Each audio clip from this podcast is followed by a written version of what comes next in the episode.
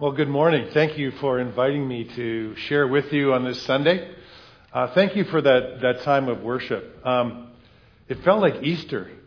And, and I think we have to celebrate Easter more than one time a year. So that resurrection focus was, was amazing. So thank you. Thank you so much for that. As you uh, just saw in the uh, video, uh, IJM is the world's largest international anti slavery movement in the world. And we are a group of followers of Jesus who believe that the 40 million people who are enslaved in the world today do need to know that Jesus did come to change their world, to change their lives. 40 million slaves. That number is, is astounding. It's staggering to think that more than the population of Canada live in slavery in the world today. And IJM is committed to seeing all these people who are who are enslaved either in forced labor or who are trafficked to be sexually exploited in the commercial sex trade, uh, that these people would know that there's a God who sees them, a God of justice who will come on their behalf. So today, we celebrate Freedom Sunday, which is an initiative that IJM has begun to engage the global church to actually begin to work and pray for the end of slavery in a generation. Around the world today, there are over 5,200 churches that are gathering to seek God, to pray, and to ask that slavery would come to an end. And Rexdale Alliance is one of uh, 60 churches in Canada today who are celebrating Freedom Sunday. And so thank you so much for joining in that because we believe that slavery must end. It needs to come to a conclusion. And God's church is, I think, a powerful response to that problem. Well, this morning I want us to look at a passage of Scripture found in Luke chapter 18, verses 1 to 8. My title for my message this morning is The Relentless Pursuit of Justice. So if you have your Bibles and want to follow along, you can, uh, you can do so. Luke chapter 18, and I will be reading from the, the message translation. Jesus told them a story showing that it was necessary for them to pray consistently and never quit. He said there was once a judge in some city who never gave God a thought and cared nothing for people. A widow in that city kept after him. My rights are being violated. Protect me. But he never gave her the time of day. But after this went on and on, he said to himself, I care nothing what God thinks, even less what people think. Yet because this widow won't quit badgering me, I'd better do something and see that she gets justice. Otherwise, I'm going to end up being beaten black and blue by your pounding. Then the master said, Do you hear what the judge, corrupt as he is, is saying? So, what makes you think God won't step in and work justice for his chosen people who continue to cry out for help? Won't he stick up for them? I assure you he will. He will not drag his feet. But how much of that kind of persistent faith will the Son of Man find on the earth when he returns? Jesus is telling his followers about the plight of a widow who is looking for justice, someone to be an advocate for her. This particular story is one that resonates with me and my colleagues because IJM deals with literally thousands of widows in Uganda who are in the very same predicament that this widow found herself in. I want to introduce you to a, a woman that we know called Grace. She is a widow with five children. Her husband was a local butcher who died suddenly, and so Grace found herself as someone who, who was without a husband, but yet had a farm that she worked with him and that she used that, that land to provide for herself and for her children.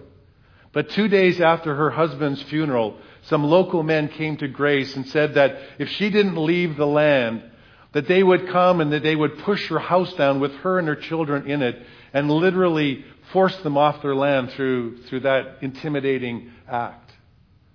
Well, Grace said, I'm not going to leave. This is how I provide for my children. And so I can't leave. And so the men then came back and they physically beat Grace. They pushed her house down and literally threw her off of her land.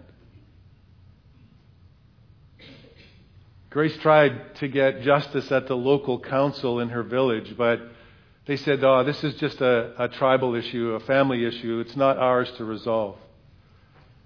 So Grace knew that, that she needed to do something. She needed help. So she walked 25 miles one way to the city of Gulu in northern Uganda. She wanted to speak to officials there to plead her case, but they said to her, You have to give us a, a large amount of money so that we will even look at your case. Well, Grace, she had no money to give them. And so she became very desperate, very to the point of despairing for her life and for her children's life. However, someone referred Grace to IJM, and we began the very long process of working with Grace then to get her land back. You see, under Ugandan law, she had the legal right to be on that land even though her husband had died. But there was a problem. There was no paper trail. There was no uh, deed at the Land Title Act that, that she could go to and point to. So our IJM team worked for three years to get Grace restored to her land and to pro- provide for her while that three years was, was, uh, was taking place, that process was ongoing. We provided care for her children and for herself so she would not be left to other forms of exploitation in her community. But here's where we encounter another reality when dealing with broken justice systems in the developing world. Brokenness in our world takes on various forms. And in the form of brokenness in a courthouse in northern Uganda, it looks like this. This is a file room in the courthouse that Grace went to and that IJM worked with. You see, to, to actually work to get Grace her land back, we had to file various documents that actually proved that, that Grace was married and this land was rightfully hers as the widow of her husband.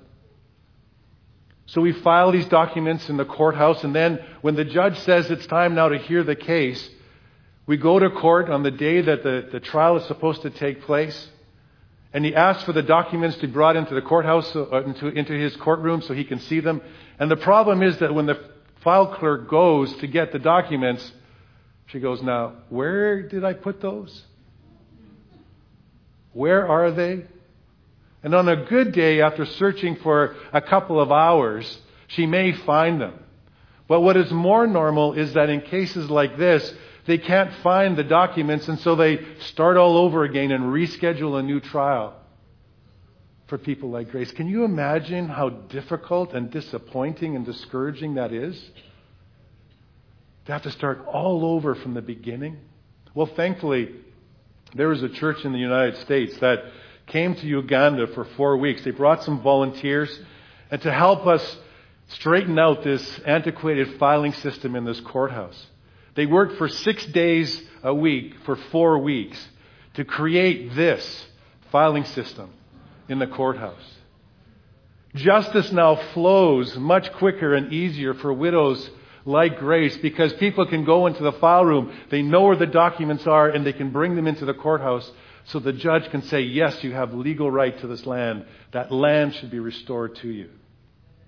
You see, Jesus is calling us all to the broken places in this world to bring that resurrection life that we just declared.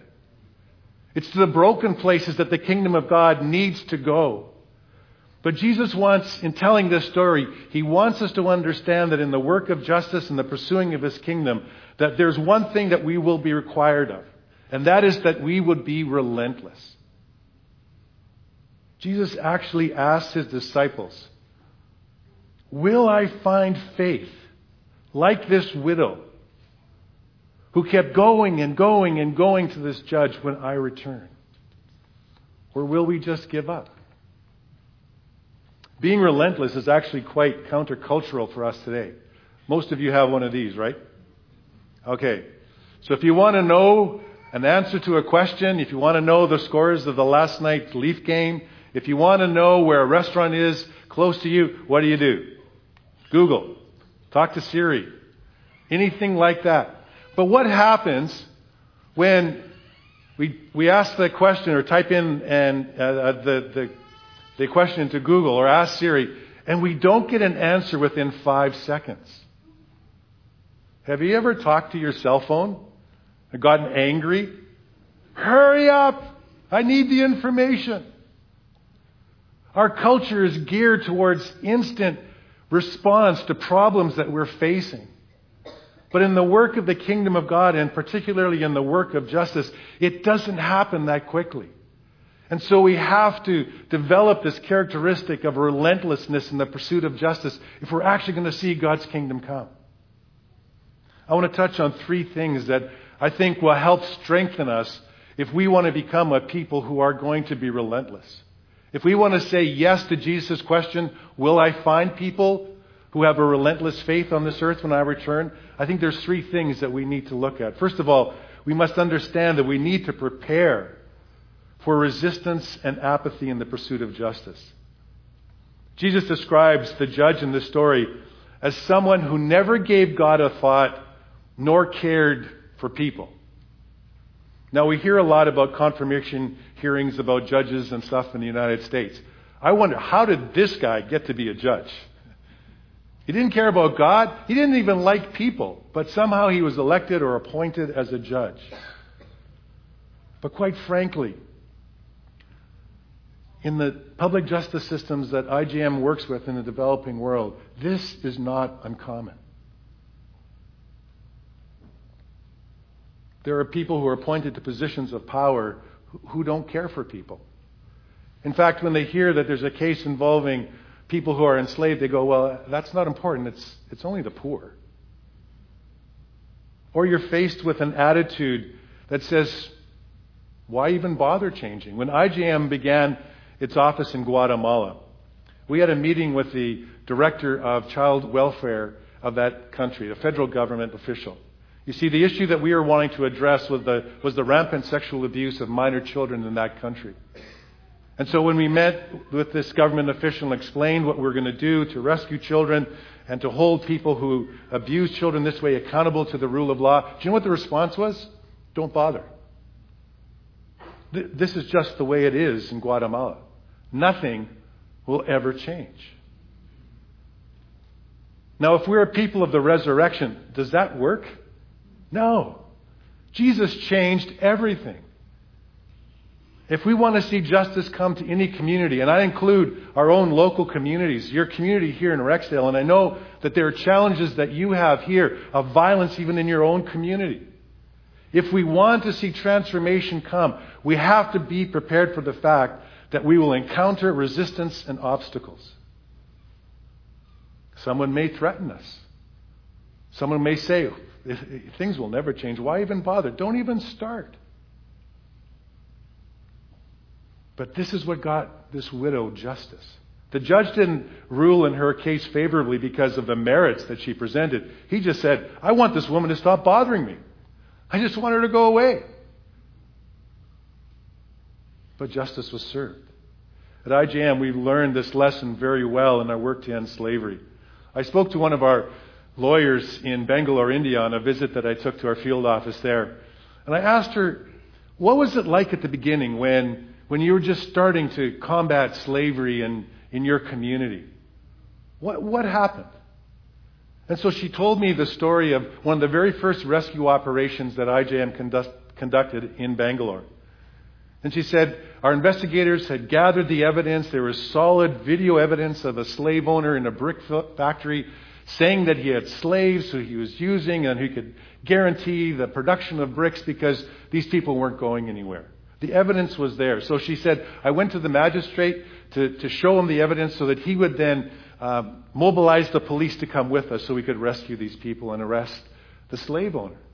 So she set up an appointment to meet him in his office. And so she went on the day that, that the appointment was scheduled for. And when she got there, the receptionist said, Oh, he's too busy today. Could you come back tomorrow? And so she said, Okay, I'll come back tomorrow. So he came back the next day. The message was, uh, He's busy again. Could you come back in a couple of days? And she said, I will. But she realized that there was probably something else that was going on here. So on her next trip to the magistrate's office, when she was told once again, uh, he's too busy to see you, she said, Well, that's okay, I'll just wait. And I said, Well, what does that mean? You'll just wait. She said, Well, I waited for two days in the reception area.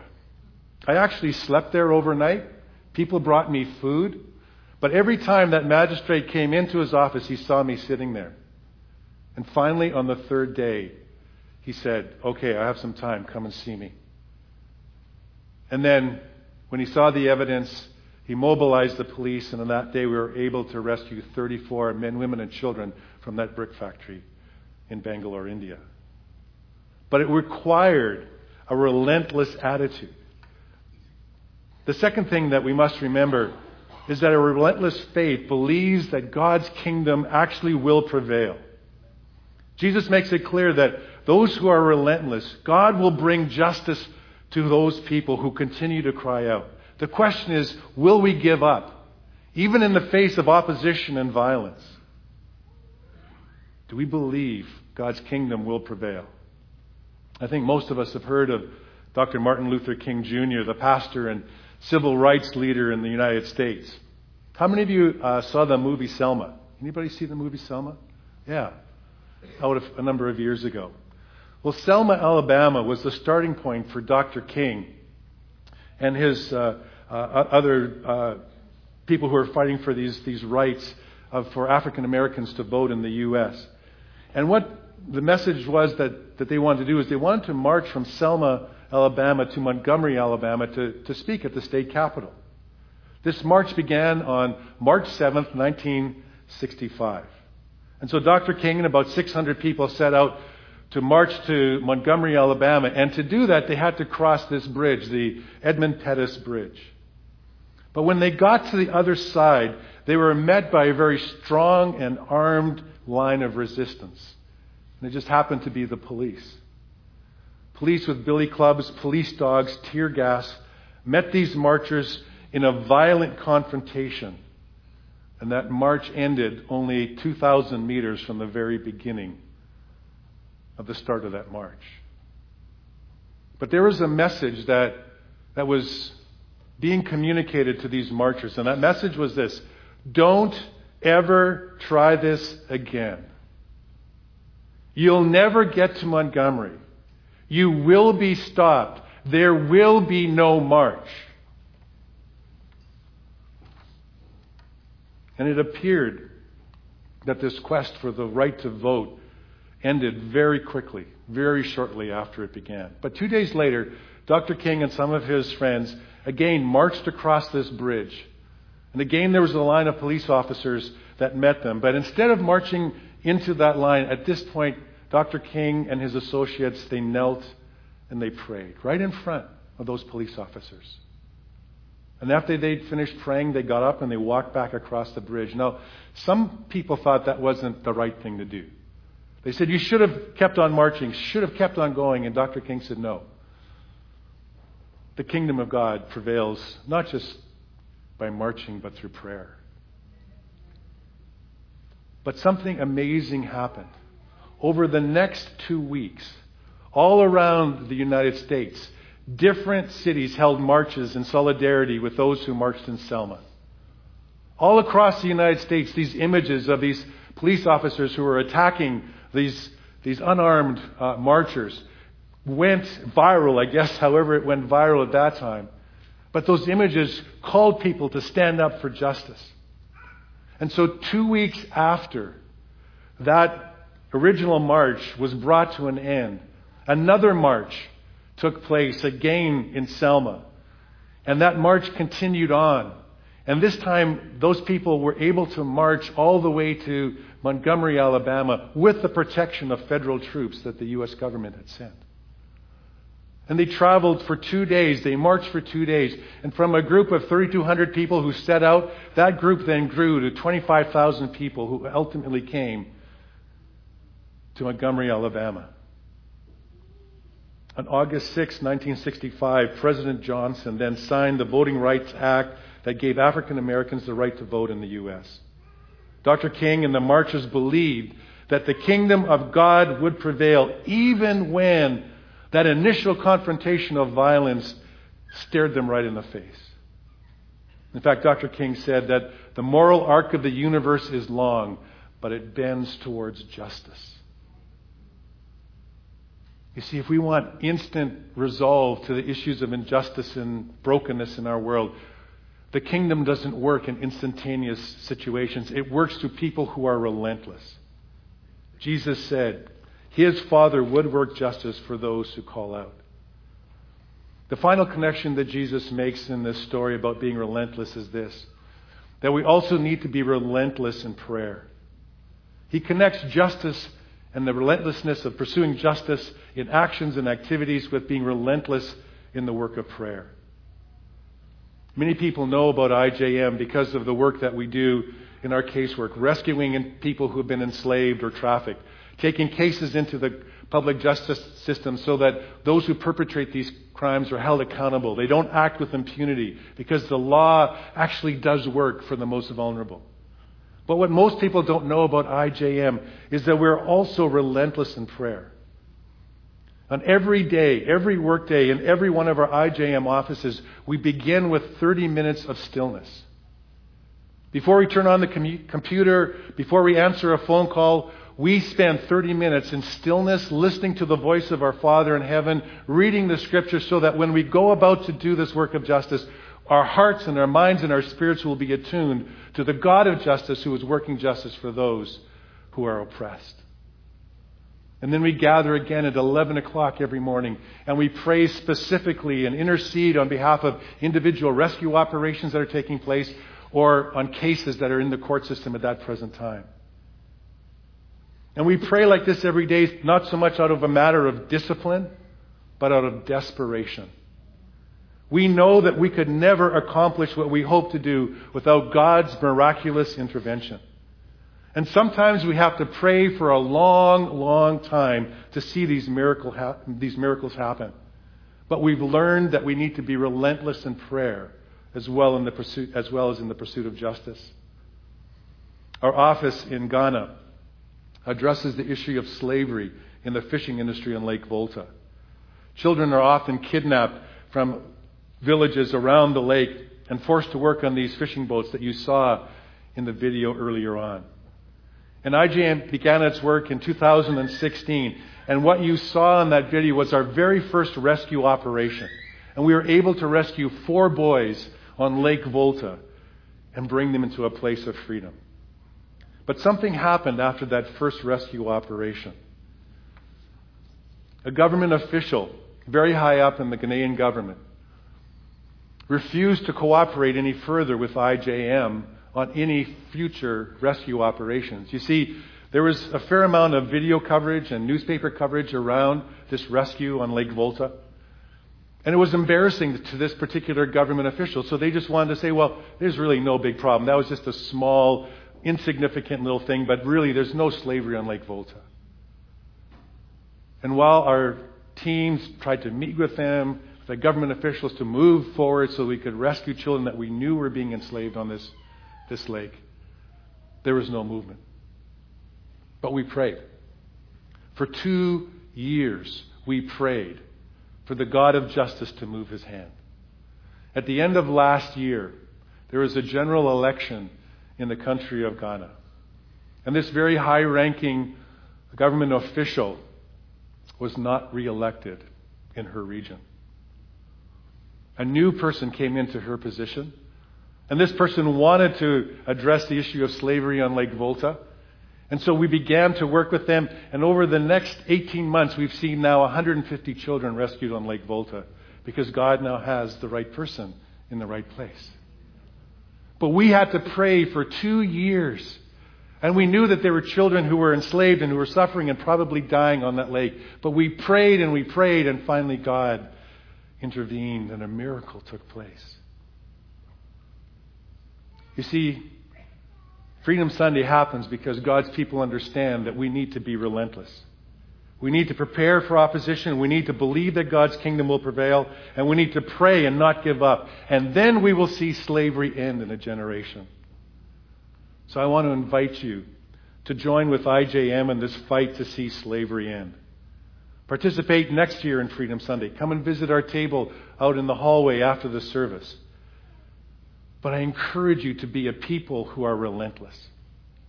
I want to close by this quote by Gary Haugen, the founder of IJM. And he says this Victims of injustice do not need our spasm of passion, they need our legs and our lungs of endurance. They need uh, a long obedience in the same direction. And so, my prayer for Rexdale Alliance Church is as you seek justice, as you bring the life and the resurrection of Jesus Christ to your community, that you would develop those spiritual muscles so your legs and your lungs of endurance would keep on going, that you would not stop, and that Jesus would say, There is a community that has faith that will prevail. Amen.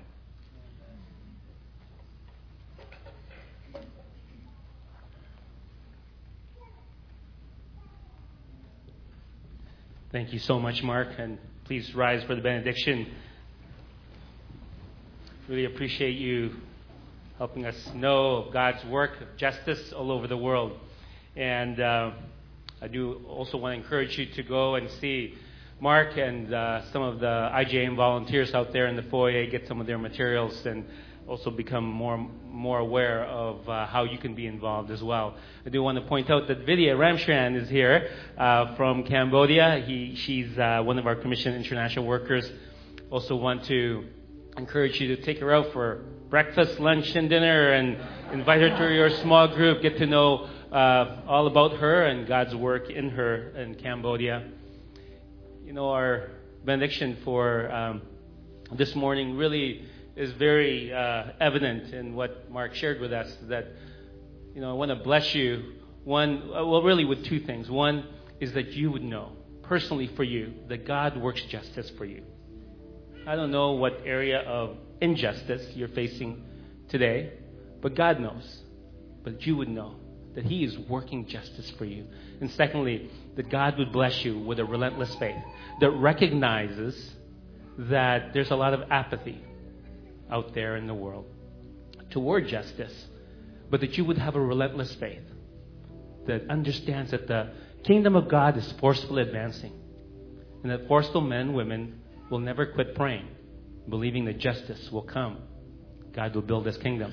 Go in Jesus' name.